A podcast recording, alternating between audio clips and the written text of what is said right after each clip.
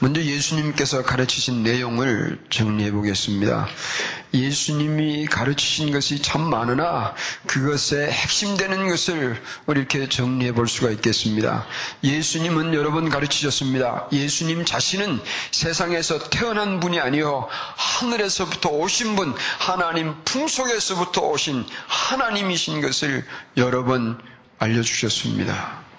오해하지 마십시오. 예수님은 절대로 인간 중에 하나님께서 한 사람 택하셔서 하나님의 아들 삼으신 게 아니에요. 아이는 이 세상에서 태어났지만 하나님의 아들은 하나님부터 오신 분이에요. 나는 하늘로부터 왔나니 나는 하늘로부터 온 양식이니 그리고 또 그렇게 오신 예수님은 구약 성경이 예언한 우리의 인간을 죄에서 구원하셔서 하나님의 나라의 백성 되게 하실 그 구주 되신 메시아있음을 예수님은 자주 말씀하여 주셨습니다. 우리 인생의 구주 되신 것을 가르쳐 주셨어요. 그리고 나를 믿는 자라고 하신 예수님은 예수님을 참으로 구주로 믿고 그 믿음을 지키며 사는 자에게는 이 세상의 죽음의 운명에서 건전해 주셔서 영생과 천국의 자녀되는 인해를 선물로 받는다는 것을 가르쳐 주셨습니다. 이걸 쉽게 정리하면 예수님께서 가르쳐 주신 것은 예수님의 자신에 관한 것과 우리들을 대하여서 가르쳐 주셨습니다. 예수님이 가르치신 목적이 무언가 하면 왜 이토록 자신을 우리에게 알려주시기를 위하여 가르쳤었는가? 그 이유는 간단합니다. 예수님만이 우리 인간을 구원해 주실 참 구주이시기 때문에 그렇습니다.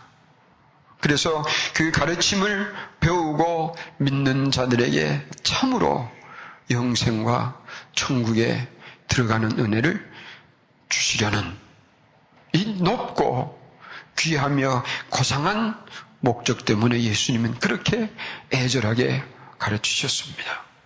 그러면 예수님께서 가르치신 열매는 무엇인가 생각해 보겠습니다. 2000년 전 예수님의 부름을 받고 일어선 사도들이 그 열매의 증거입니다. 유다는 자기 길로 갔지만 한 사람 더 채운 열두 제자들이 하나같이 그 생명이 다하기까지 예수님을 믿는 믿음을 지켰으며 그 예수님을 나의 하나님, 나의 구주로 고백하며 살았으며 그들은 남들에게 이 예수님을 믿으며 살라고 생명을 다해 권하며 살았던 그 열두 제자가 열매예요. 그러나 예수님께서 가르치신 그 열매는 2000년 전 열두 제자들에게 머물지 아니하고 그 열매가 흐르고 흐르고 흘러서 이 세우의 자그마한 귀퉁이 한 부분을 차지하고 있는 한번도에까지 이르러서 그 열매가 이 어져 시간과 공간을 채웠습니다.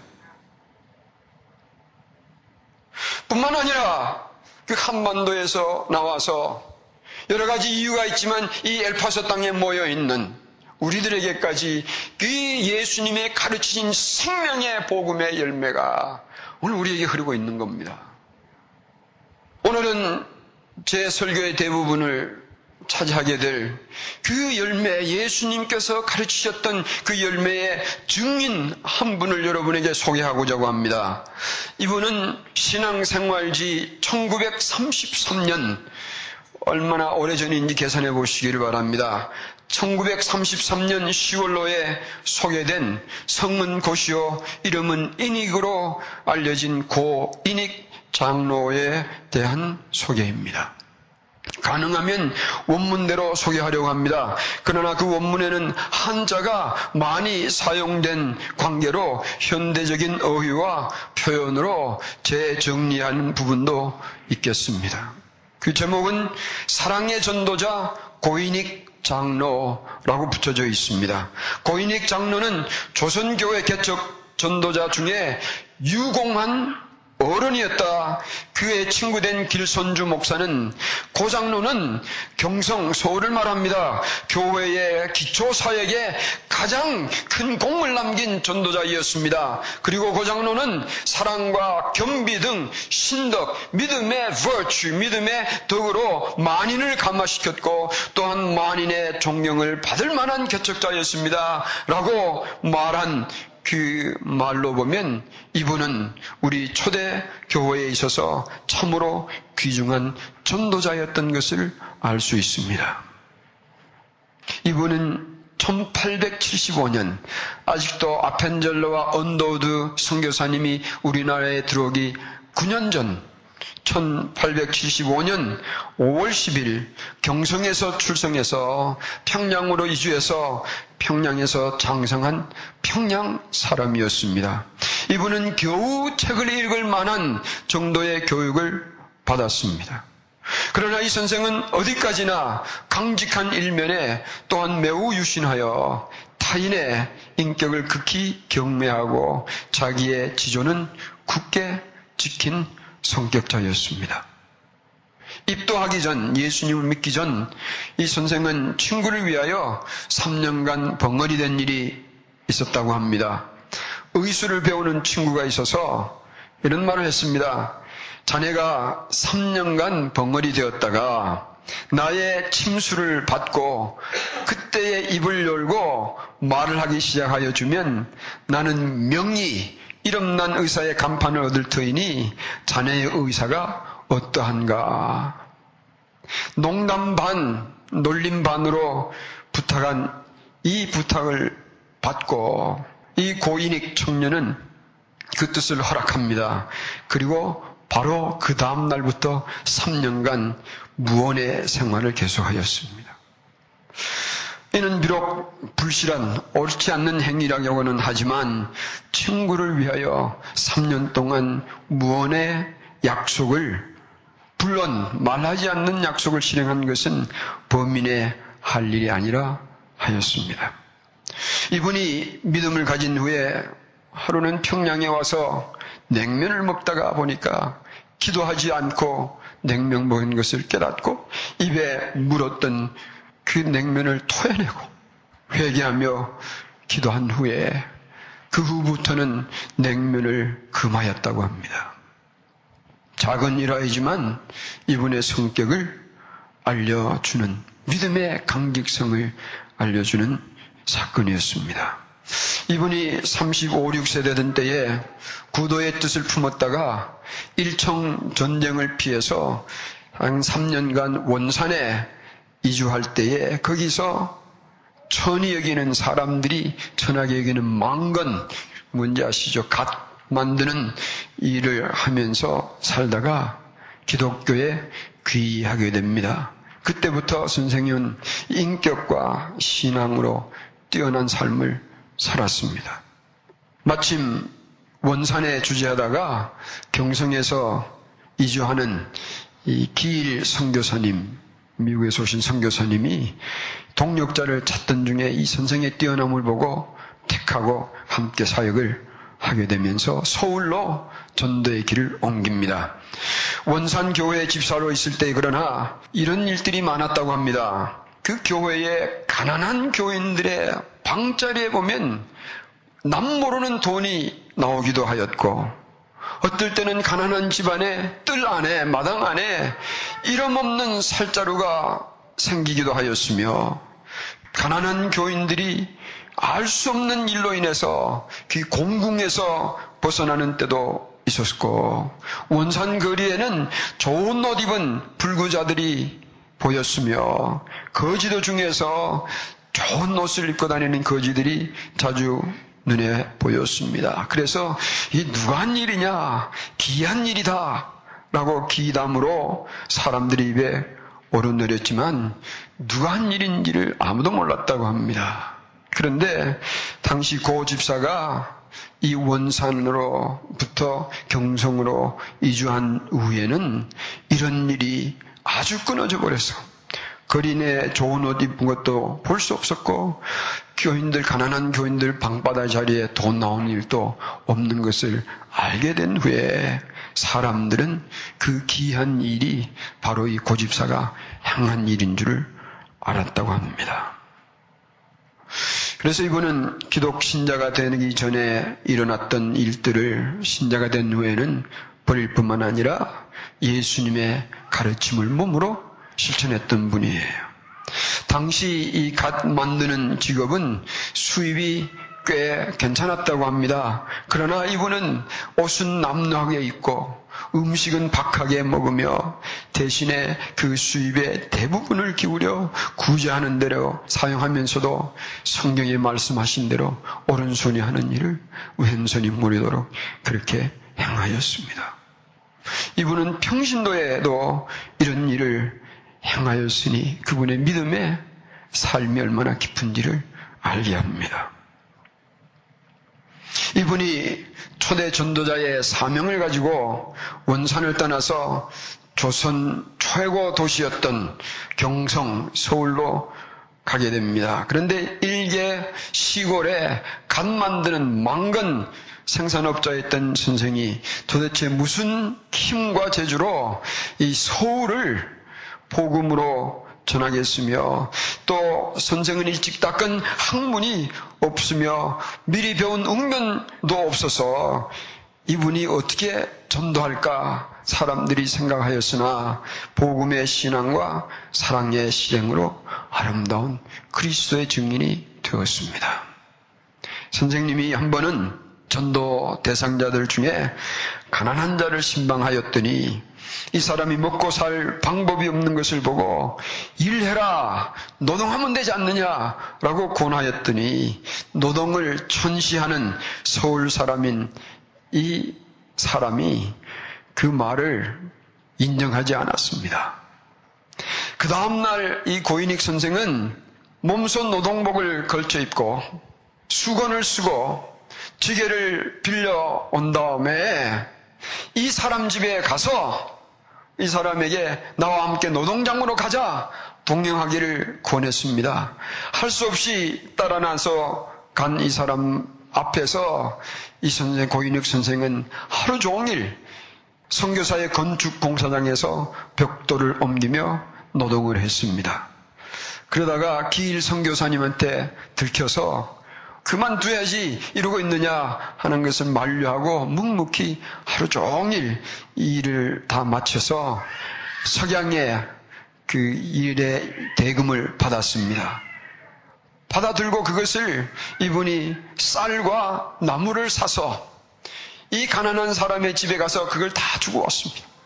그리고 그 다음날 이분이 또 그렇게 해서 이 사람에게 노동판에 함께 갈 것을 권했습니다.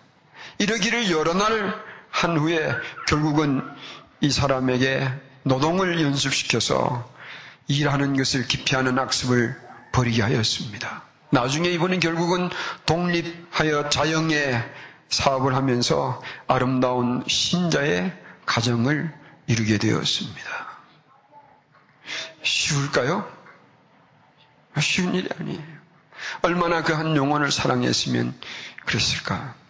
또 이분이 불구자 몇 명이 모여 있는 그런 빈민굴에 가서 전도를 하였더니 이들이 교회를 다니며 배우고는 싶은데 불구자 하니까 예배당에 올 수 없어. 하니까 그 다음부터 이 고장로는 매주일 아침에 일찍 가서 한 사람씩 한 사람씩 업어서 예배당에 출석시킨 다음에 그분들 앞에서 설교를 하였다고 합니다. 고장로에게 전도란 가난한 자들을 보면 구제하고 게으른 자들에게는 노동을 가르치며 병신은 업어주고 그리스도의 마음을 보여주는 것이었습니다. 이런 글을 이분에 대해서 이렇게 적었습니다. 백권의 목회학을 읽고 천 가지의 전도 방법을 배우고 만 마디의 사랑의 설교를 외칠지라도 이 마음, 이 실행이 없이는 모두 공문 빈글이요 공담이다 헛된 이야기일 뿐이라 라고 적었습니다. 그런데 이분은 이렇게 불구자나 노동계급의 하층 전도에만 능하였는 것이 아니라 대감이나 귀족 부호 계급 전도에도 능하였다고 합니다. 그러니까 잘 아는 월남 이상계 선생이나 또 당대의 한문학과 관직이 높았던 이 경원 장로, 개화당의 큰 인물이었던 유성룡 씨 같은 이런 분들과 혁혁한 공을 이뤘던 양반들과 대관들이 이 선생의 설교 강단 아래에서 진리를 배우는 교인들이었다고 합니다. 그 중에 박승봉 장로는 당시의 귀벌로 유명하였는데 이분은 입교 예수님을 믿고 난 후에도 평북 관찰사 한북 평남 양도에 참여하는까지 여기만 고관이며 한문학자였지만 이분도 결국은 고장로가 낳은 복음의 아들이었습니다. 이분을 전도한 얘기가 참으로 재미있습니다. 고장로는 순 한문으로 된 복음서를 들고 이 한문학자인 박대감을 찾아가서 무릎을 꿇고 절을 한 후에 나에게 글을 좀 가르쳐 달라고 청하였더니 이분이 허락하였습니다. 그래서 이 허락을 받고 매일 이 박대겸에게 찾아가서 순한문으로 된 마태복음서부터 내려가며 배우기를 시작했습니다. 그러면서 중요한 요절에 오면 오히려 그분에게 환기를 주며 한문을 배웠습니다. 그래서 한학자인 이 박대감이 성경을 가르치면서 심상치 않는 글을 그린 것을 알고 이분도 매일 읽기 시작하며 가르치는 중에 성령의 감화가 임하였습니다. 그리고 이것이 예수교회의 중요한 성경인 것을 안 뒤에 하루는 나도 예배당에 가서 좀 구경했으면 좋겠다 청했습니다. 어느 날 주일날 연동 서울 연동교회예요. 연동 예배당에 출석하게 됩니다. 그런데 그 예배당에 가서 출석하여 보니까 자기 앞에 앉아서 무릎을 꿇고 글 배우던 시골 서생인 고인익 씨가 단상에서 막힘이 없이 하나님의 말씀을 전하고 있고 그 단나 아래는 그 당시 유명했던 이상재, 이경원, 민영호 등 이런 유명 귀인 인사들이 자리에 앉아서 열심히 일천여 성도 중에 포함돼서 그 도를 배우고 있는 것을 보고 이 사람이 깜짝 놀랐습니다. 이를 본 박대감은 자기에게 글 배우러 왔던 고인익은 자기 서재의 한 학도가 아니라 예수교의 대선생인 줄 알고 놀랬다고 합니다. 그 예배를 마친 후에 오히려 고인이기란 청년 앞에 읍하고 무릎을 꿇고 절한 후에 이분도 기독교에 귀하게 되어서 전도가 이루어진 것입니다. 이분이 나중에 안국동 교회의 장로가 되어서 심무하다가 믿음을 지키고 죽음을 맞이하였습니다. 이와 같이 고장로는 사랑과 겸비와 지혜로서 귀인과 학자의 전도자도 되었고 가난한 사람들과 불구자의 친구도 되어 주었습니다. 이분으로 인하여서 연동교회뿐만 아니라 서울 각 교회는 선생의 감화로 많은 부흥을 이루었다고 합니다. 영계 선생 길선주 목사에게 들려진 이야기는 조선이라는 제목으로 이 기일 선교사가 썼던 학원 제 두 번째 책은 바로 이 고장로의 전기였다고 합니다. 이 글을 읽은 영국과 미국에서 이 조선을 찾은 그리스도인들은 조선을 방문하면 조선과 함께 반드시 고장로를 찾아 배웠다고 합니다. 이분은 52세의 나이로 1907년 대부흥이 있은 뒤 2년 후 1909년 4월 14일 평양신학교에서 수업하던 공부하던 중에 매제의 집에서 별세에서 사랑하는 조선교회를 뒤에 두고 하나님 나라에 부름받았습니다. 그런데 이분의 부고가 전해지자 전국교회는 마치 부모와 형제를 잃은 것처럼 애도하였다고 합니다. 경성의 성도들이 이분을 경성에 묻자 간청해서 이분의 시체를 평양에서 경성으로 서울로 옮기는 중에 이분의 시체가 가는 도마다 역마다 믿음의 사람들이 나와서 환송하며 울었다고 합니다. 그리고 이분의 관이 남대문역에 도착했을 때에 찾아 나온 사람들이 인산인해를 이루었으며 마치 왕가의 장례 식과 같았다고 합니다. 그 장래의 광경은 이 선생이 업고 다녔던 불구 형제들과 이분의 사랑을 받았던 교인들로 인하여서 눈물의 바다가 이루어진 장례식이었다고 기록합니다.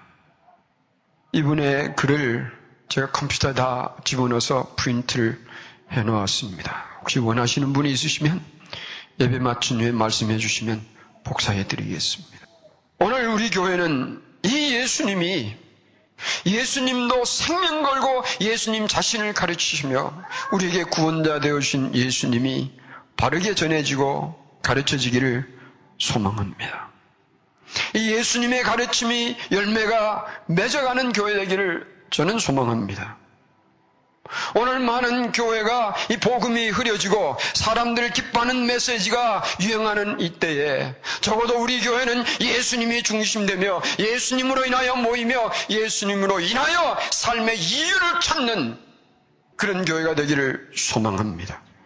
그리고 그분의 가르침이 열매를 맺어져서 이 고인익 장로와 같은 분들이 이 광야에서 많이 일어나는 모습을 저는 보고 싶습니다. 오늘 두 형제를 목사로 안수하는 것과 더불어 안수 받는 이들과 안수를 하는 우리 모든 교회의 성도들이 죽음을 눈앞에 두고 자신을 증가해 주신 그 예수님의 사랑을 안고 고인익 장로와 같은 마음의 자세를 가지고 우리의 인생 부둥켜 안고 일어서기를 소망합니다. 쓸데없는 것, 사라져 버리는 것에 우리의 마음과 인생의 열정을 투자하다가 후회 없는 삶을 마치지 말기를 간절히 부탁드립니다. 금요일 날 기도회 예배를 마치고 집에 갔더니 10시 반에 제가 사랑하는 얼마 전에 저희 교를 다녀갔던 이교 형제가 전화를 걸어왔습니다. 그 딸 지은이와 우리 아들 성녀비는 나이가 같으며 그 형제와 저는 친형제보다 더 가깝게 지내왔습니다. 그러나 암으로 고생하던 그 딸이 하나님으로부터 부름받았다고 연락을 해왔습니다. 그 딸이 얼마나 귀한 딸이냐면 그 얘기를 캘리포니아에 살고 있는 우리 딸한테 알렸더니 아빠 왜 하나님이 내 기도 안 들어주시는 거야? 그렇게 말했습니다. 하나님이 꼭 지은이 살려주실 줄 알았어. 지은이가 나오면 우리 여비하고 같이 부부를 이루고 살았으면 좋을 뻔했는데. 저도 알지 못하겠습니다. 왜 하나님께서 그 젊은 아이의 생명을 그렇게 일찍 거둬주셔야 되는지 저는 모릅니다. 그러나 한 가지 믿는 것이 있습니다. 하나님은 얼마나 그를 사랑하셨으면 더 이상 때묻지 않을 때에 젊을 때에 불러주셨을까? 그는 참 복된 딸이로다. 남아있는 우리는 그러나 아프잖아요. 사랑하는 형제에게 물었습니다. 믿음 지킨 거지? 마지막까지 믿음 지켰지? 그걸 확인해 보고 싶었습니다. 형제가 이렇게 말했습니다. 그래, 마지막 숨 쉬는 순간까지 예수님 얘기했어. 누군가가 이 딸에게 예수님이 영원한 생명인 것을 가르쳐 주었을 것이며 그 열매가 한 청년의 마지막 죽음에까지 예수님을 가슴에 품었습니다. 이 이야기를 남겨야 합니다. 사랑하는 성도 여러분, 여러분 무엇 위해서 사십니까? 이 고인익 장로는 죽은 사람이에요. 그러나 저는 이 죽은 사람의 살아있을 때 이야기를 듣고 많이 감격해서 이 글을 여러분과 나누어야 되겠다 생각을 하고 오늘 나눕니다.